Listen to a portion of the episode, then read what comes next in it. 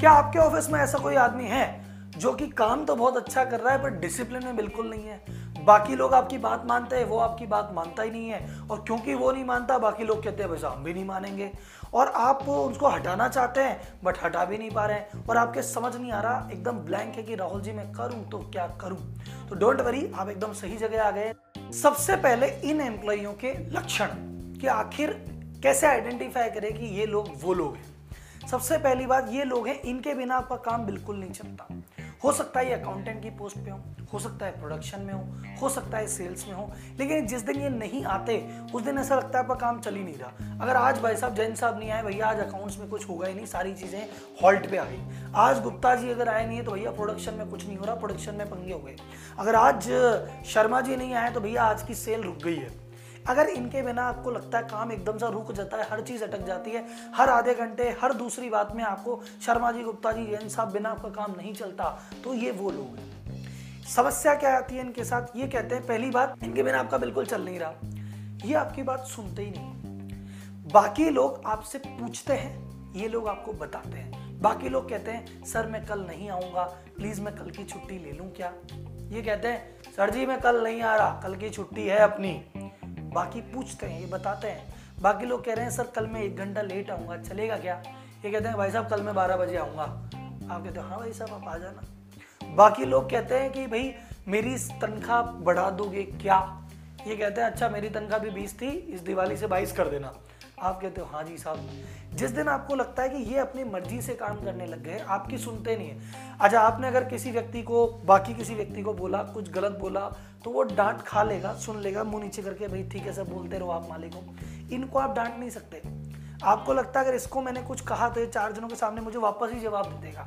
तो आपको डर लगने लग जाता है इसको चार आदमी के सामने डांटू नहीं, क्योंकि इसको डांटूँगा, ये उल्टा जवाब भी दे सकता है। अच्छा मैं इसको कहूँगा, ये मेरी बात मानेगा या नहीं मानेगा, इसका मूड है। बाकी लोगों को तो माननी ही पड़ेगी, कहाँ जाएँगे? इसका मूड है। हो सकता है मैं कह दूँ, ये काम कर और वो कह सकता है, नहीं भाई साहब, आज तो नहीं करूँगा, काम तो कल ही होगा। पहले ये करूँगा, फिर ये करूँगा। और आप कहते हो, ठीक है सर। तो जिस दिन आपको कुछ कहते हुए ही डर लगने लग जाए, या जिस दिन आपकी कोई बात मानना बंद कर दे, उस दिन आप पहचान लीजिए कि इस प्रकार का व्यक्ति आपके सिस्टम में है। अब इन व्यक्ति के साथ ये समस्या आखिर हुई क्यों? क्योंकि इस व्यक्ति ने जब ये ज्वाइन किया था, ऐसा थोड़ी था। ये भी ज्वाइन किया जब भी गाय जैसा ही था। ये हर चीज़ पूछ के करता था। मैं हर चीज़ छुट्टी ले लूँ क्या, सर? तनख्वाह बढ़ा दोगे क्या, सर? कल लेट आ जाऊँ क्या, सर? एकदम से ऐसा क्या हो गया भैया? ये इस रूप में कैसे बदल गया? इस व्यक्ति को जो हमारे भगवान श्री रामचंद्र जी ने कहा है कि भय बिन हो ना प्रीत। इसको एक बात का एहसास हो गया है कि यार ये कंपनी मुझ पर इस तरह से डिपेंडेंट है, मेरे अकाउंट्स पे, मेरे प्रोडक्शन पे, मेरी सेल्स पे, कि मेरे बिना ये कंपनी चलेगी नहीं। और अगर मेरे बिना कंपनी चलेगी नहीं तो ये सेठ जी मुझे निकाल सकते नहीं। और अगर मुझे सेठ जी निकाल ही नहीं सकते तो मुझे भय किस बात का। तो भय बिनो होए ना प्रीत। इनको डर नहीं है। इनको ये इस बात का एहसास हो चुका है, मेरे बिना कमी चलेगी नहीं। ये बात मुझे भी पता है, सेठ जी को भी पता है तो निकालेंगे तो नहीं। हो सकता है डांट कर दे, दो बात ऊपर नीचे बोल दे बट अल्टीमेटली निकाल नहीं सकते, मेरी तनख्वाह पूरी मिलने वाली है तो ये रिलैक्स होकर आराम से काम करते हैं। इस एटीट्यूड के साथ आखिर प्रॉब्लम क्या है? अरे राहुल जी, कोई बात नहीं, अगला काम तो कर रहा है, सह लेंगे थोड़ा। कोई बात नहीं, अब सुन रहा है तो सुन रहा है, नहीं सुन रहा है तो नहीं सुन रहा है। आखिर काम तो कर रहा है, थोड़ा सुन लेते हैं, सह लेते हैं, राहुल जी, चलता है। सर, इसके साथ समस्या क्या है कि अगर ये आज एक कर रहा है ना, कल को पूरी टीम करने लग जाएगी। दूसरी चीज़ अगर नोटिस कीजिए कि ये एक तरह का सेमी ओनर हो चुका है। ये आपकी कंपनी का एक तरह से अनबोला पार्टनर हो गया क्योंकि जब आप कंपनी में नहीं होते, सब कुछ इसके अकॉर्डिंग ही होता है। आप कंपनी में कोई भी रूल कोई भी पॉलिसी इसकी मर्ज़ी के बिना नहीं बना सकते। क्योंकि अगर आपने कह दिया कि कल सब जने दस बजे आना तो हो सकता है सब लोग डर के मारे दस बजे आएँगे। ये कहता है, अपन नहीं मानते पॉलिसी को। ये आएगा ग्यारह बजे।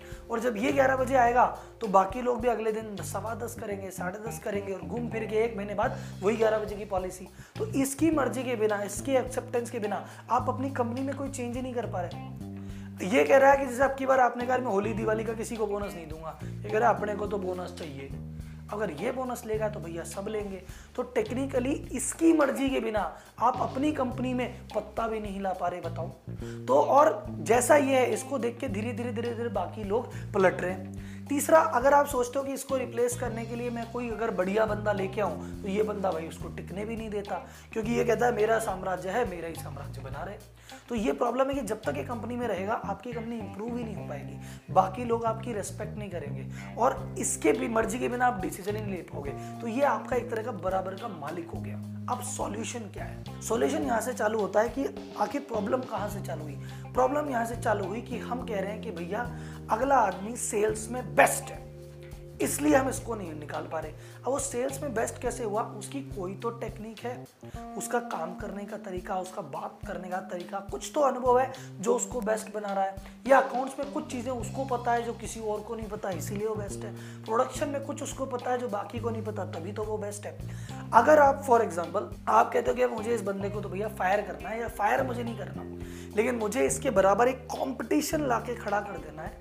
एक व्यक्ति अगर इसके बराबर आके खड़ा हो जाएगा और इसको ऐसा लगेगा कि यार, अब मेरी कंपनी में वो वाली स्थिति नहीं है कि मेरे निकले बिना काम चलेगा ही नहीं। जिस दिन इसको एहसास हो जाएगा कि मेरे बिना भी सेठ जी ये कंपनी चला सकते हैं, उस दिन इसके तेवर नरम हो जाएँगे।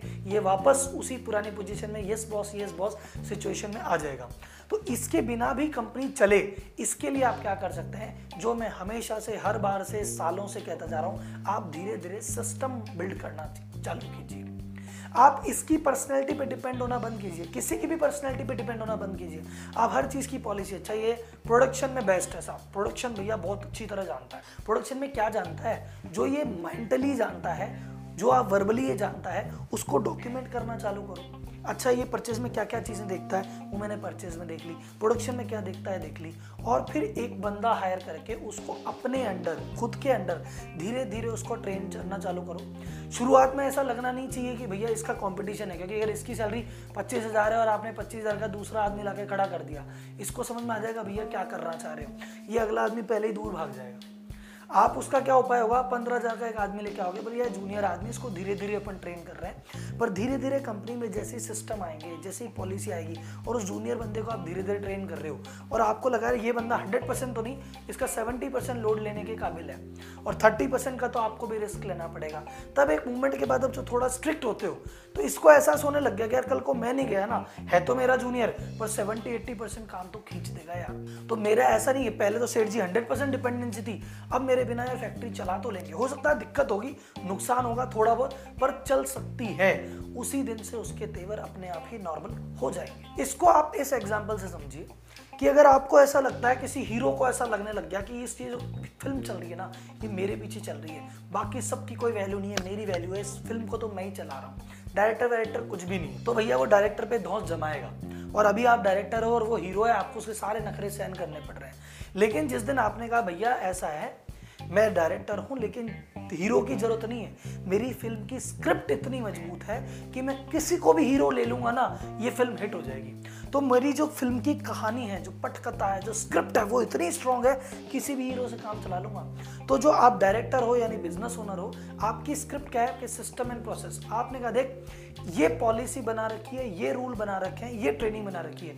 किसी भी अनजान आदमी को भी लूँगा ना, ये पॉलिसी पढ़ाने के बाद, ये ट्रेनिंग देने के बाद, तेरे बराबर जितना काम कर लेगा सेवेंटी एट्टी परसेंट तो कर ही लेगा, बाकी मैं झील लूँगा। कई लोग कहते हैं, सर, बिना बात की रिस्क क्यों लेनी अगर ऐसे करने के चक्कर में कल को छोड़ गया, सर, इसके जोड़ने के बाद से पता नहीं कंपनी कैसी होगी। सर कंपनी एकदम खत्म हो जाएगी इसको छोड़ने के बाद। सर जी, जैसे चल रहा है, वैसे चलने दो। मैं कहता हूँ, चलो सर, आपको ऐसा लगता है कि जैसा चल रहा है, वैसे चलने दो। आप सोचिए, अगर आपने मन में प्लान कर रखा है कि इसको मुझे छः महीने बाद निकालना है, या छः महीने बाद निकालना भी नहीं है छः महीने बाद मैं इस पोजीशन में तो आ जाऊँ इसको कुछ कहूँ और ये मेरी बात माने तो आप आज से वर्किंग करोगे, आपके पास छः महीने का समय है।